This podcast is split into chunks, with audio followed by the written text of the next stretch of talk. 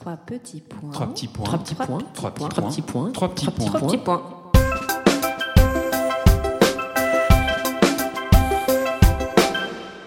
Trois petits points est un podcast dédié à un livre et son auteur. Que vous ne l'ayez pas encore lu ou que vous l'ayez adoré, ce podcast est pour vous, les passionnés de lecture. Bonjour Lisa Bonjour. Bonjour Alix Bonjour Julie, bonjour Lisa. Alors aujourd'hui avec Alix nous avons la joie, l'immense joie de recevoir une auteure qu'on adore, Lisa Vignoli pour son livre Nue propriété paru chez Stock. Elle y raconte l'histoire de Louise, peut-être une éventuelle alter ego qui hérite d'une des maisons les plus mythiques de Saint-Tropez, acquise il y a près d'un siècle par sa famille. Cette bâtisse sur la mer est devenue un bien hors de prix, si cher que l'héroïne doit renoncer à ce lieu qui lui rappelle toute son enfance, un roman profond et léger sur un sujet pointu, l'héritage et la transmission. Alors Lisa, c'est ton troisième livre. Après Parlez-moi de lui, l'histoire du journaliste Jean-Michel Gravier et L'avocat était une femme, coécrit avec Julia Minkowski. Pourquoi est-ce que tu as écrit sur ce sujet de l'héritage? Qu'est-ce qui s'est passé? J'ai écrit sur ce sujet parce que, alors euh, c'est très très énervant hein, quand on entend des gens dire ça. Moi, ça m'agace un peu, mais je, je, vais, je vais me mettre de l'autre côté, je vais m'auto-agacer parce que en fait, je dois dire que ça s'est un peu imposé à moi. J'ai eu cette espèce de, évidemment, comme l'a bien dit Julie, Louise, etc., peut être éventuellement une sorte d'alter ego de moi-même, et donc euh, j'ai eu ce besoin d'écrire là-dessus par, euh, oui, une, une forme de nécessité parce que cet endroit qui est très très cher pour moi au sens euh, très qui m'est qui m'est très cher, mais aussi très cher, et donc euh, je sais que par euh, mes choix de vie, euh, ma profession, euh, à moins que grâce à trois petits points je, me, je, je- je fasse des ventes incroyables et puis c'est plus tard possible. des best-sellers, etc. je ne peux pas assumer cet endroit parce que l'endroit a pris énormément de valeur euh, par rapport au moment où il a été acquis par ma famille, parce que euh, le système de succession euh, et le système qu'il est tel qu'il est en France. Donc voilà, et donc en fait, cette maison, ce lieu est devenu une sorte de d'illustration un peu de euh, ce qu'on appelle, euh, sans trop effrayer les gens, mais le déclassement, le déclassement social, c'est le fait de vivre un peu moins bien que la génération précédente. Et moi, dans ma famille, enfin dans mon cas personnel, c'est mon cas, et je vois, euh, vous savez, quand des gens se reconnaissent dans une histoire, on est content, même si je le regrette pour eux qu'ils soient comme moi déclassés, mais je, je vois que c'est un phénomène quand même de société qui existe. À la fois perdre des lieux qu'on ne peut pas garder et en même temps cette espèce de d'érosion, je dirais, euh, sociale. Oui, parce que les droits de succession en France, c'est donc 45% de la valeur du bien, et c'est Oui. vrai que de nombreuses personnes ne peuvent pas les payer au décès de, de leurs parents. Et ça a été un très gros sujet de la campagne présidentielle. Oui. C'était vraiment euh, quelque chose dont se sont emparés euh, quasiment tous les candidats. Plutôt pour augmenter les droits d'ailleurs. Bah ça dépend, ça dépend. Et euh, à droite, euh, non, Pas à droite, Ils voulaient oui. euh, baisser les droits. euh, Ouais. On trouvait que c'était terrible, que c'était voilà une injustice totale, que des gens qui avaient passé leur vie à construire un patrimoine en soient défaits, etc. Et de l'autre côté, évidemment, c'était une une toute autre euh, façon de penser. Tu parles pas vraiment de l'héritage à proprement parler et des chiffres, tu parles plutôt d'un héritage euh, donc d'une maison mais aussi d'une histoire, c'est Saint-Tropez et ce qui est très joli dans ton livre, c'est toute cette nostalgie autour de Saint-Tropez euh, d'hier.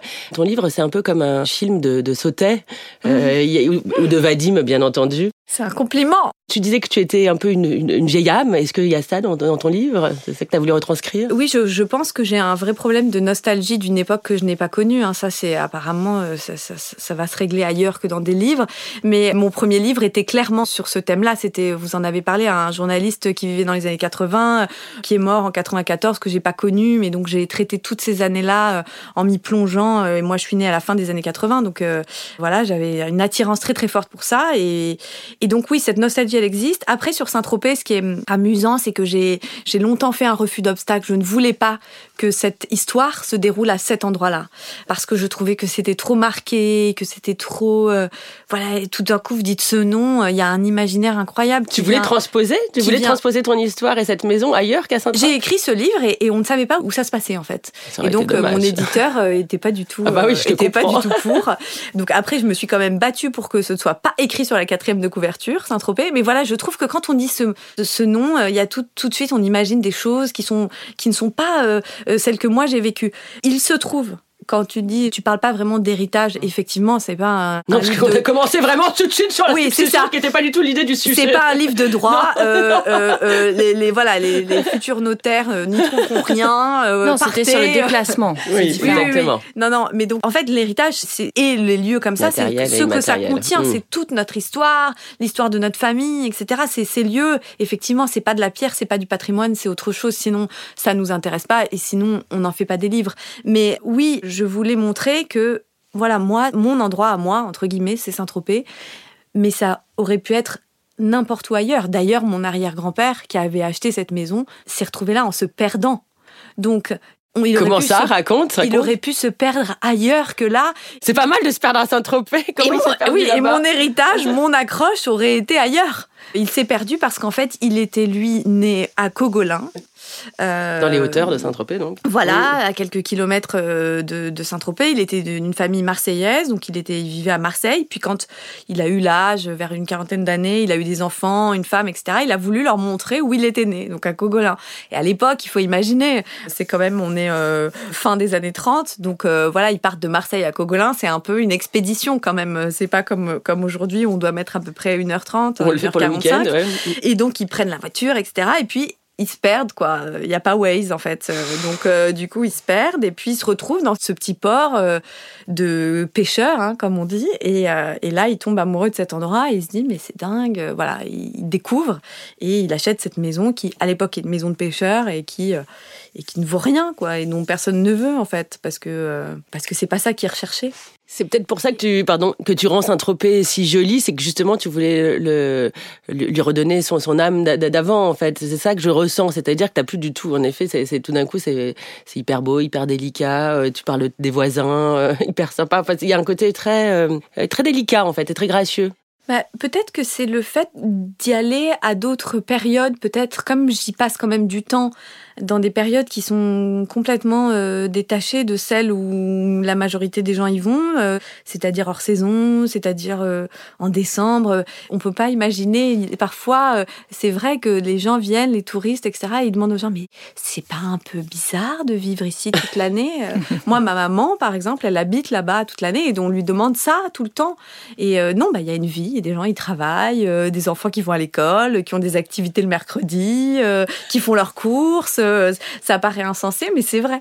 Peut-être que c'est oui cette connaissance là qui fait que et puis depuis longtemps et puis peut-être que j'ai des choses en moi que j'ai pas vécues, mais que La survivance de l'âme. Et alors, Nue Propriété, c'est aussi le roman d'une maison qui, elle aussi, a une âme.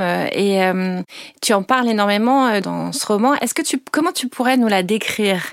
Qu'est-ce qui reste figé dans ton souvenir euh, à propos de cette maison? Aussi bizarre que cela puisse paraître, c'est une question difficile, alors que je devrais pouvoir y répondre du tac au tac. Ce qui reste euh, dans ma tête de cette maison, d'abord, c'est euh, c'est une maison qui est à la fois qui est au bord de l'eau et en même temps qui est au cœur du village. Et donc, en fait, ce, que je- ce qui reste dans ma tête en, tout premier, c'est que quand on est au cœur du village et qu'on et qu'on est dans un village plutôt tranquille, hein, quand même, a priori, quand on est enfant, on a une grande liberté. C'est-à-dire que moi, ce dont je me souviens, enfin, ce qui me marque le plus, c'est le matin, quand j'allais toute seule, vous voyez, le premier moment où on va tout seul faire quelque chose. Donc, j'allais toute seule à la boulangerie, j'allais toute seule. Il y avait cette, le soir où on, euh, on va tout seul manger une glace, chercher. Enfin, voilà, il y a cette espèce de. Ce qui reste, c'est finalement la circulation autour de cette maison, comme ça. C'est, euh, on sort, euh, on laisse la porte ouverte, on revient. Il y avait une grande, une grande liberté de circulation et, et en même temps euh, une grande liberté pour moi de me déplacer, d'aller voir, d'aller découvrir le monde euh, extérieur euh, et de revenir euh, comme ça. Système de d'aller et venue comme ça qui. Et puis, c'est le nid d'une famille aussi. C'est très important. D'ailleurs, la famille souffre de la situation. Est-ce que tu peux nous raconter ce qui se passe avec ta tante, notamment? Comme souvent dans des histoires, dans ces histoires de, de maisons et d'héritage, et je me rends compte davantage depuis que j'ai publié le livre parce que j'ai des gens qui m'écrivent que je connais pas et qui euh, me disent euh, avoir vécu ça avec une famille. Je dis dans le livre euh, comment ça se passe chez les autres en fait.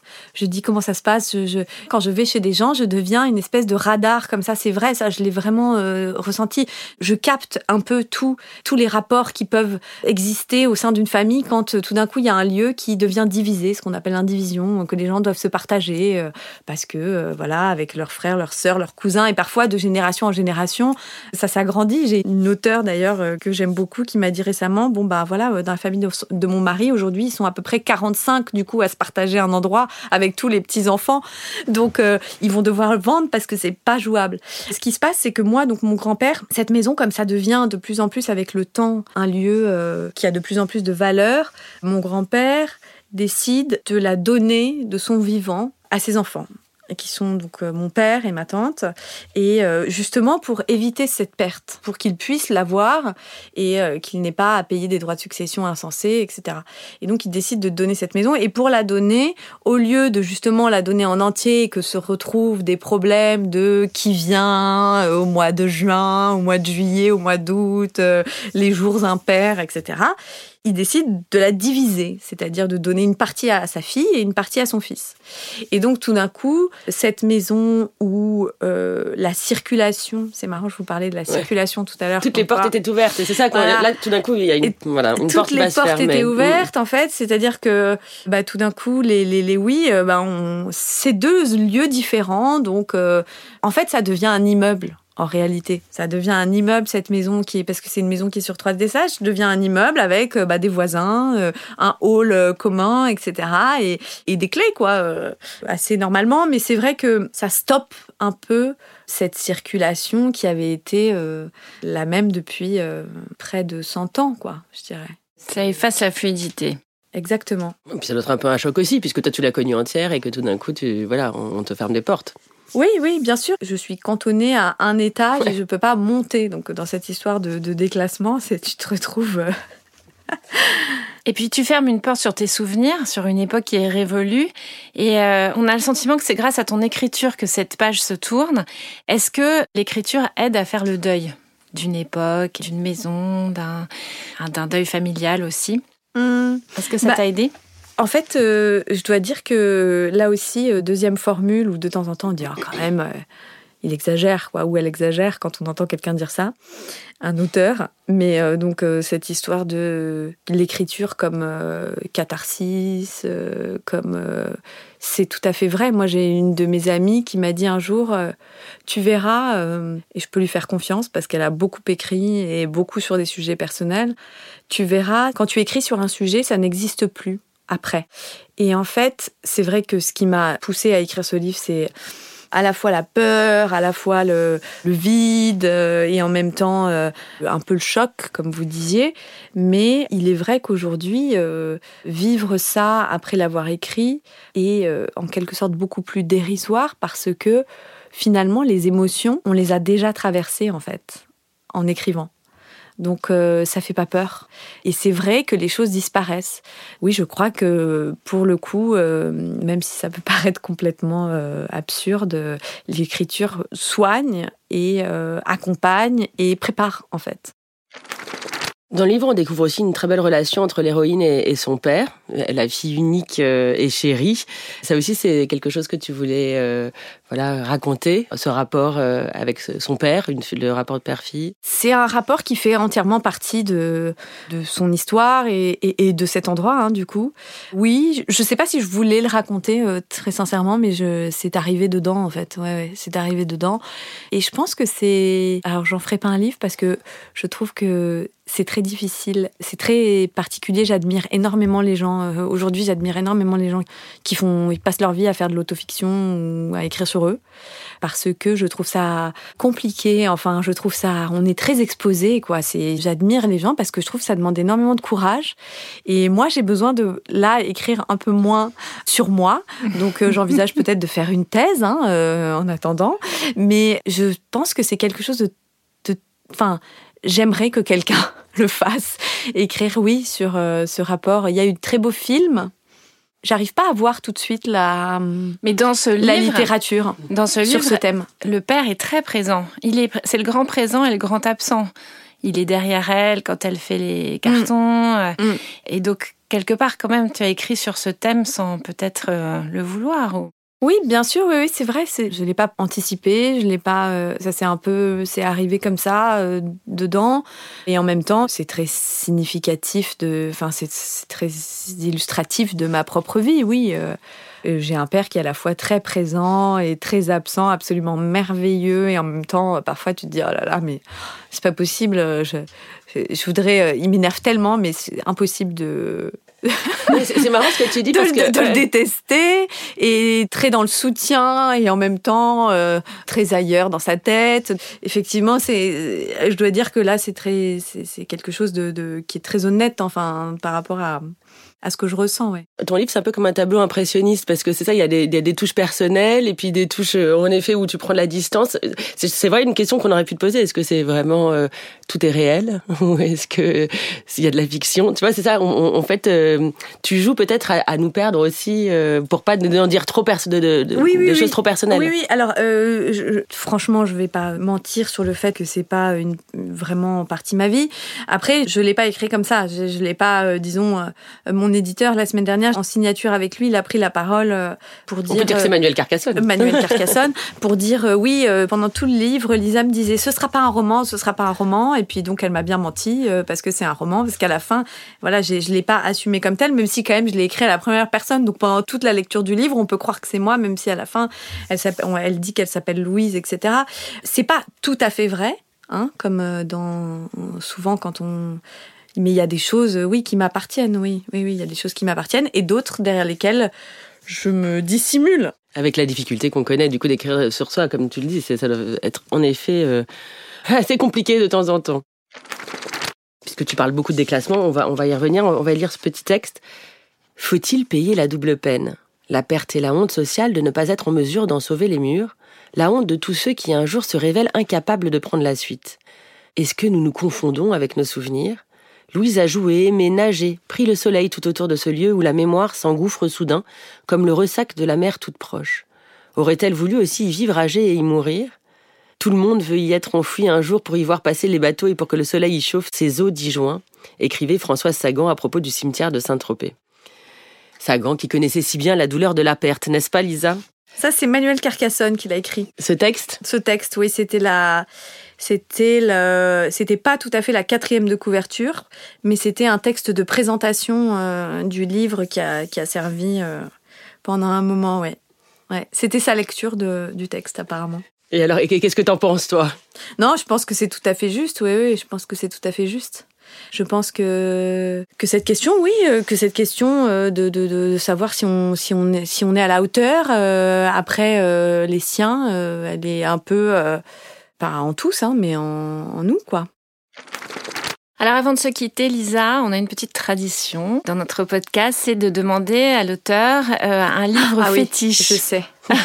Alors ah, fétiche, c'est difficile parce qu'on en a plein. J'aimerais en donner un autre parce que c'est un livre que j'ai lu récemment, qui n'est pas sorti très très récemment, mais dans l'année, qui est un livre de Claire Marin, qui s'appelle Être à sa place et qui m'a fait quelque chose de bizarre. C'est une jeune femme qui est euh, philosophe, qui a écrit un livre déjà il y a quelque temps, qui était publié euh, aux éditions de l'Observatoire aussi, qui s'appelait Rupture.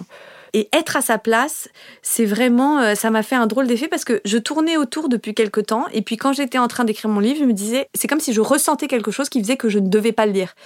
Et je me suis dit, tiens, et là, je l'ai acheté récemment, je l'ai lu. Et en fait, c'est vraiment très fort. Et ça m'a fait étrange parce que c'est un essai, mais j'ai trouvé des choses comme s'il y avait des vraiment des recoupements. Euh, c'était des livres frères et sœurs, quoi. C'est et elle est très forte parce que c'est difficile de dire ça parce que vulgariser tout de suite, a un aspect euh, négatif.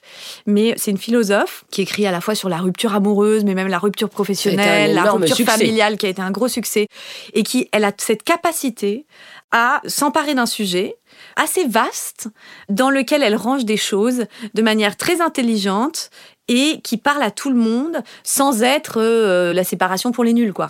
Et là c'est pareil, être à sa place, c'est être à sa place dans sa vie, être à sa place dans sa famille, être à sa place dans des lieux, être à sa place dans ce qu'on fait, dans sa profession, etc. Et c'est moi, je trouve ça très utile et très intelligent. Et puis, elle va euh, s'appuyer sur des tas d'auteurs. Euh, en plus, je trouve qu'elle a voilà des affinités que j'approuve. Vraiment, je conseille ce livre, Être à sa place, de Claire Marin, aux éditions de l'Observatoire. Ça donne super envie. Si, oui. Eh ben, on se quitte. Franchement, moi, j'ai envie de dire à nos auditeurs de partir avec ton livre en vacances et c'est la promesse, euh, voilà, de, de quelques heures euh, merveilleuses. Oui, c'est un petit livre en plus. Mais plein d'émotions. Et en fait, c'est vrai que c'est un sujet qui, qui Oui, est- qui est beaucoup de plein choses dedans. Voilà, Petit livre, mais plein d'émotions. Mais costaud. Voilà. Merci. Merci, Lisa. merci beaucoup, Lisa. Merci à vous deux, merci. Et à bientôt. À À bientôt. bientôt. Et si vous voulez, vous pouvez écouter nos podcasts, trois petits points, en tapant trois petits points sur Spotify, Apple Podcasts, Deezer et toutes les belles plateformes d'écoute. À très vite.